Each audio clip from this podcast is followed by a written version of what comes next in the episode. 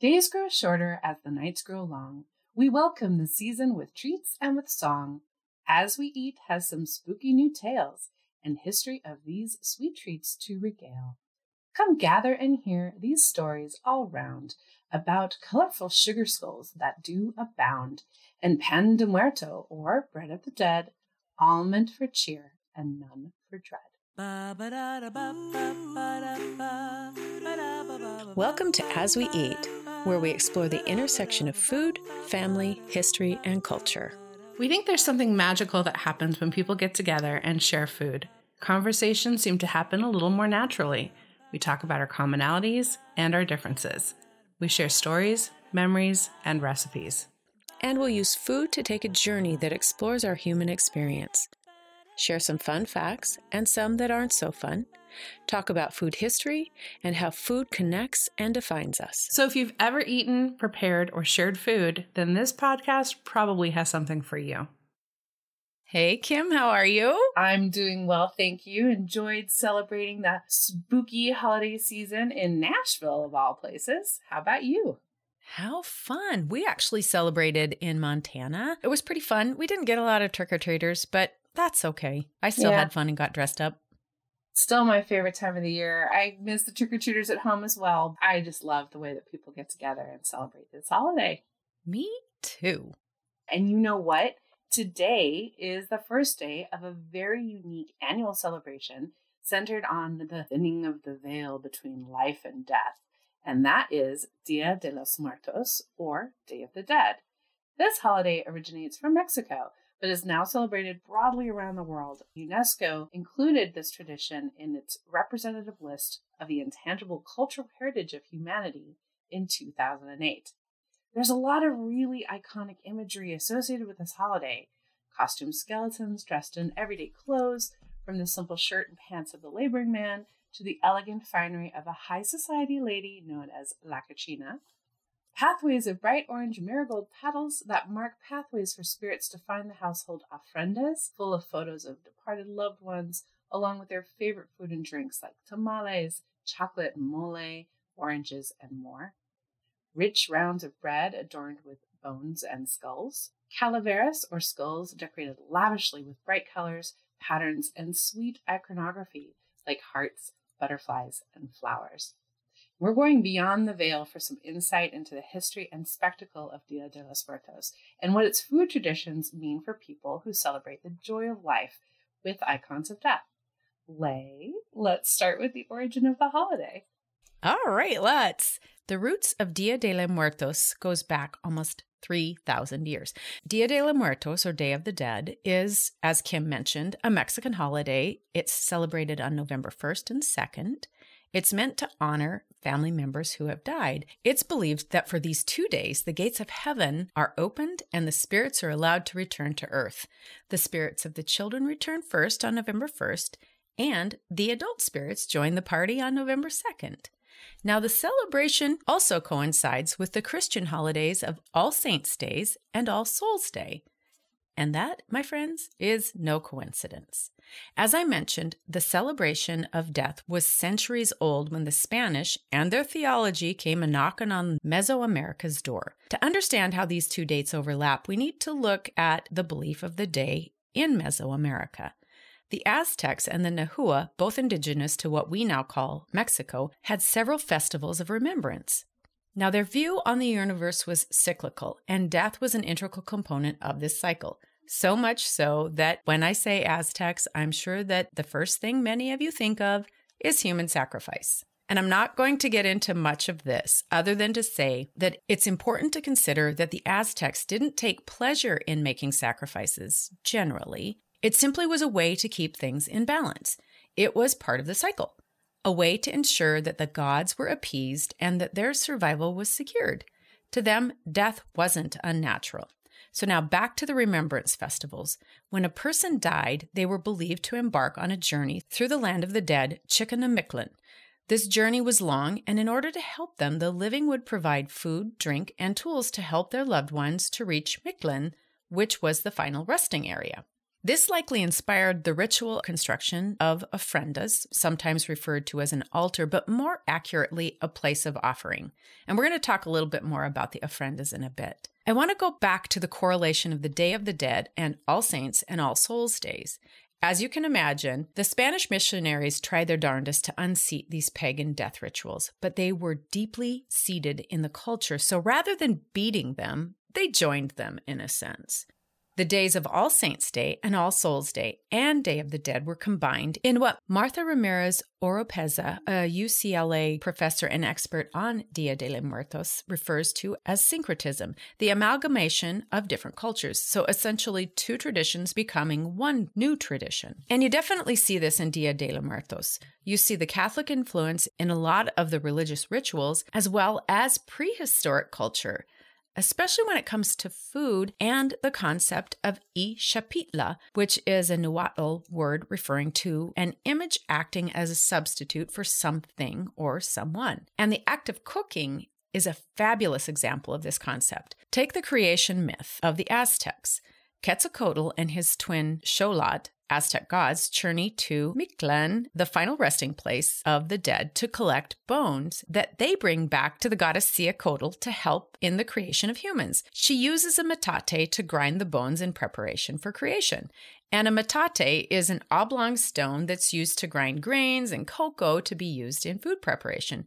So essentially, in the act of cooking, you're symbolically creating or recreating yourself. Now, there are two foods that Kim mentioned used in the celebration of Dia de los Muertos that also help to convey this concept, pan de muerto and the sugar skulls. So Kim, what can you tell us about pan de muerto? I'm really excited to talk about this because we get to continue this theme about Catholicism and the Aztecs and Mesoamerican culture. All of this is represented by a single loaf of sweet bread, or pan dulce, that is traditionally flavored with orange and anise, making a really sweet aroma that's meant to recall fond memories. Although it's relatively simple to make, the commemorative bread is really only made and sold in late October, and rarely past the last days of celebration, so really by the end of this week, you're not going to find it so easily in stores. Recent surveys indicate that up to 94% of Mexican residents eat pan de muerto during the holiday, and the total estimated consumption between October 30th and November 2nd is approximately 30 million pieces of bread. That's wow. A lot of bread in 1 week, right? Yeah. That's just the scale of how important this is to the Dia de los Muertos celebration and to Mexican culture. Pan de Muerto is one of those food traditions that is both a concept and a real food to eat, meaning that you can find hundreds of recipes, each with a signature twist that speaks to the baker's preference or just a family food way. Food scholars estimate that there are up to 1,200 different kinds of pan de muerto found across Mexico, with each region or state boasting its own version that incorporates a special ingredient or a particular decoration. States with a higher indigenous population tend to be a little bit more decoratively shaped. According to the Mexican Food Journal, bakers in Oaxaca make large figures in the form of the human body, the head formed from flour and water, and hand-painted in colorful detail, while the body is composed from dough flavored by anise and vanilla. In the state of Guantánamo, cinnamon-flavored bread is shaped like animals or in the form of humans called almas. Within the city of Acambaro, adult almas are covered with a white glaze with a dot of pink or red sugar, while the children's forms are all white. Speaking of children, smaller toy pieces of bread in the shapes of fish, horses, chickens, and dolls are sometimes prepared especially for the family ofrendas to appeal to those who died young. And as you mentioned, Lay, those children are welcomed back into the home on November 1st, today. The most classic and familiar shape for pan de muerto, though, is the ojaldra. This is a round symbolizing the circle of life and death, topped with a small ball and a crossbone phalanx representing the skull and bones, or perhaps suggesting the crown and cross of the church. In Hidalgo, Oaxaca, and Mexico City, the bread may also be sprinkled with sesame seeds to represent tears, or dusted with red or pink sugar to perhaps represent blood. And here's where the story of pan de muerto is about to get darker, because this food tradition does span a time between when Aztec and indigenous culture ruled the lands we call Mexico and when European Spaniards sailed across the Atlantic in search of gold, spices, and that famed fountain of youth. The most broadly repeated myth about Pan de Muertos is that when European conquistadors encountered the Aztec people, the Catholic priests reviled their sacrifice rituals and worked to replace the mythos of that ceremonial offering and display of the heart from a sacrificed human or animal with a new anima. Indigenous food culture largely centered around maize as a predominant cereal crop, although an early amaranth wheat may have been used in food eating rituals, where amaranth, honey, and human blood were combined to form a sort of proto-bread shared by the community. In the 1500s, when Europeans brought Catholicism, wheat, and sugar to the Americas, conquistadors from Spain and Portugal, particularly those from Castile, Aragon, and Sicily, exchanged the rituals with the example of votive offerings or pan de ánimas, or soul bread, for all saints and faithful departed, as well as co-opted symbols to move indigenous people towards Catholicism, just like we said before. For example, that ball and cross that we find on the ojaldra could also represent the four cardinal points of a compass, each ruled by an Aztec god: Quetzalcoatl, god of light and wind; Xipe Totec, god of death and rebirth; Tlaloc, god of rain and storms; and Tezcatlipoca, goddess of darkness and sorcery. There is a version of the story of Mexico that is familiar to kids of a certain era, and that is of the great conquistadors encountering a bloodthirsty tribe of cannibal savages.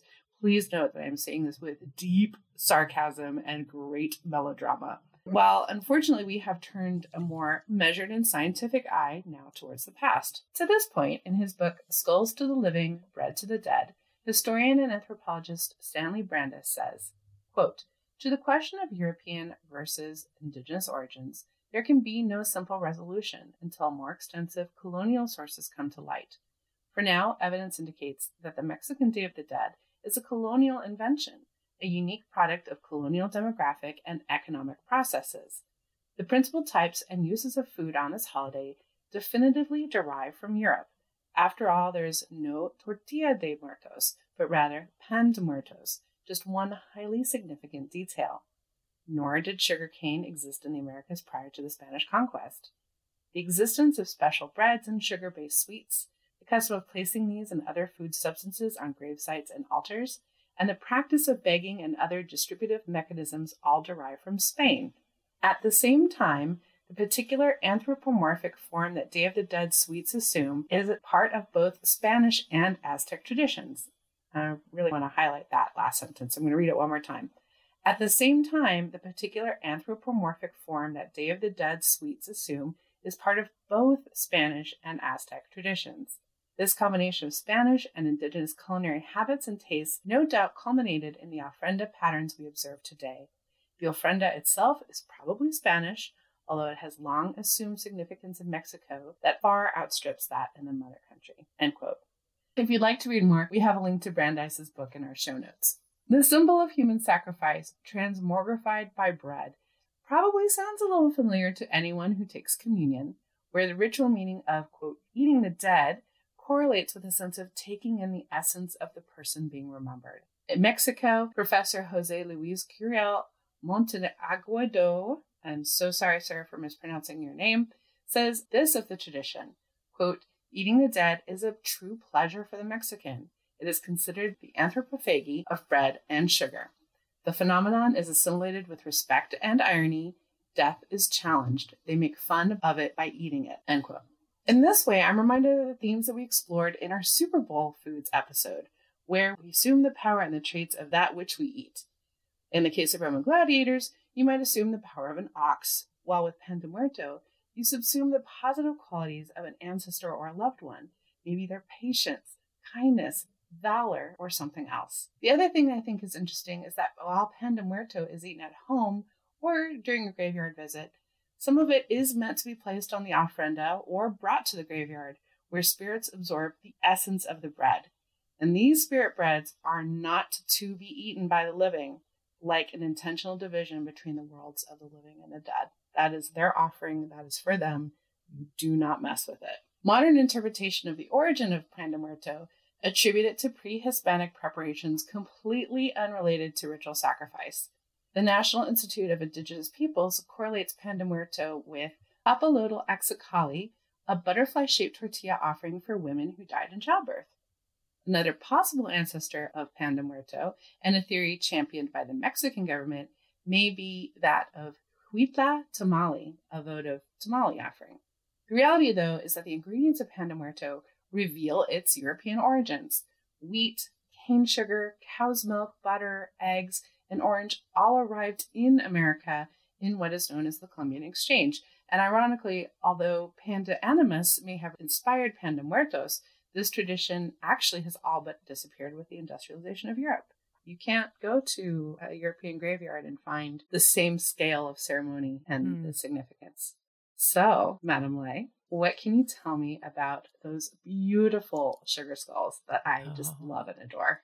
I do too. And you know, it's really interesting because I'm going to continue with this syncretism that you just talked about of the Catholic and Aztec Nahua cultures. The sugar skull is kind of a baby child of this union. The skull, as you might remember, is not a new symbol to the Mesoamericans. Skulls themselves symbolize rebirth and overcoming the fear of death. So when the missionaries brought with them this tradition of sugar art to adorn altars of the Catholic Church, the indigenous saw a way to utilize an abundant commodity of sugar, also brought to Mesoamerica by the Spanish, to create a decoration for their religious festivals. Creating figurines from food, as you had mentioned before, was not new to the Aztecs. They would combine amaranth, honey, and in some cases human blood to create figurines that they would bake and consume. We have talked at length about this ingestion of food, as you had mentioned, to obtain these certain qualities and characteristics of the food or the regions in which they were grown, or in this case, characteristics of the humans that gave their lives. And this tradition for the Aztecs was very symbolic of this concept. They believed that amaranth was a food of the gods and that, again, the blood would impart the qualities of the person that was sacrificed. And I want to point out that in Aztec culture, it was an honor to be sacrificed. You were helping to ensure the existence of your culture. And yes, I realize that there were sacrifices made by the unwilling, but that's a different tine in the fork that we may take later. As you can imagine, this tradition was looked on with great disgust by the Spaniards, who decided to do what any logical person would do to a staple crop of a culture. They burnt the amaranth fields and outlawed the grain entirely, to the extent that it almost, amaranth didn't exist at all. Yeah, that's crazy. So using sugar to create these ceremonial figurines was quickly embraced. Clay molds were made in the shape of skulls, filled with sugar paste mixture, and then allowed to dry. In true celebratory fashion, they were decorated with colorful icings, feathers, glittery adornments, which were unique to each of the deceased individuals. It often represented their desires, their likes, and their wants. And as each skull represents a departed family member, their name is often included somewhere in the skull. Now, these clay molds were often passed down through families, and they had these unique qualities that you could actually determine which family the skull belonged to. Sadly, as with so many arts, the making of the sugar skulls has been co-opted by commercial companies who make them much quicker and cheaper. Now, there are generally two sizes of sugar skulls, small and large. The smaller ones represent the children who have passed, and the larger ones for deceased adults. And they're actually placed on the ofrenda in a specific order. The smaller skulls are placed on the ofrenda on November 1st when the children's spirits visit, and the larger skulls on November 2nd when the adult spirits arrive for the celebrations. Now, my favorite symbolism of these ceremonial confections is that they represent the sweetness of life. I've seen them, as you pointed out, you know, they're commercially very popular. And I do actually kind of like the blending of like La Catrina with the sugar skulls. I didn't know that about the different sizes, actually. Yeah, I didn't either. I guess I didn't, and I certainly didn't realize the iconography maybe was meant to be distinctly tied to an individual. And they're not meant to be eaten at all, right? Like, no, they are not meant to be eaten, much like the Pan de Muerto. These are back to the concept of the ofrenda being a place of offering rather than just an altar. You are offering these up to the spirits. What a rich culture You mentioned La Catrina, which I think is really fascinating. This really doesn't have much to do with food, but it does have to do with the celebration of Day of the Dead. Have you ever heard of Santa Muerta? I have a little bit, but I actually don't know very much about her. Can you tell me more? I can. She's actually the personification of death. And she actually remained separated from Dia de los Muertos until the 20th century when José Guadalupe Posada created his famous painting called La Catrina. This painting is of a female skeleton dressed to the nines. The painting was originally intended to criticize upper society. The skeleton itself represented the reduction of each and every person to bones. Essentially, we're all pretty much the same. La Catrina, as she is now called, is much older than Posada's version. Remember when I mentioned Chicunamictlan? Yes. There is a goddess in the land of the dead whose role was to watch over the bones of the dead, and her likeness was always present in any celebration of those who had passed on. So now when Diego Rivera painted the likeness of La Catrina in a mural linking arms with Posada, as well as his wife Frida Kahlo, the mural as well as La Catrina became a national treasure,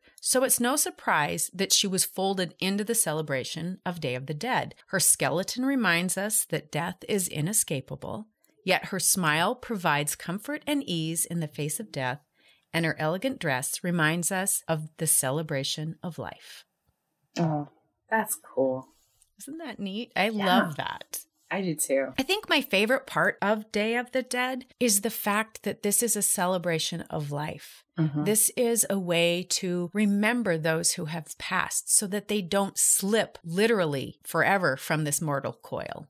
Oh, I agree. And I find something incredibly comforting about this holiday as well. Mm. I do find this a really beautiful, loving holiday. Yeah. This whole journey has been really exciting and very fascinating. And if you would like to know more about some of the themes that we've talked about today, I would like to recommend 4 of our past episodes. One of them is episode 1, our very first one, where we focused on food memories and an exploration of how scent is linked to memory. And that came through for me when we were talking about the orange and the anise, and certainly that sweet smell of sugar. I also recommend episode 10, our Super Bowl foods, where we talk about the transitive power of food.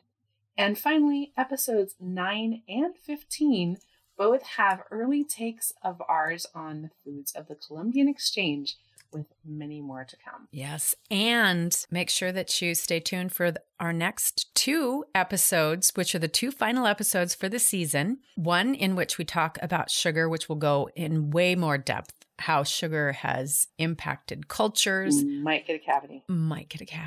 And the second one is our third installment Woo-hoo! Of our annual pie episode. For more information about today's episode, check out our website at asweeat.com.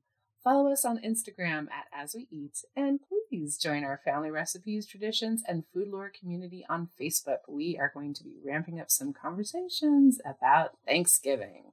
And so you don't miss an episode, subscribe wherever you listen to your favorite podcasts. And if you could spare a couple of minutes away from the sugar skull that you're creating to rate the podcast on Apple Podcast or Podchaser or Spotify, we would be so appreciative. This lets those crazy content robots know that you enjoy the show, and hopefully they'll do their robot thing and recommend it to other food enthusiasts.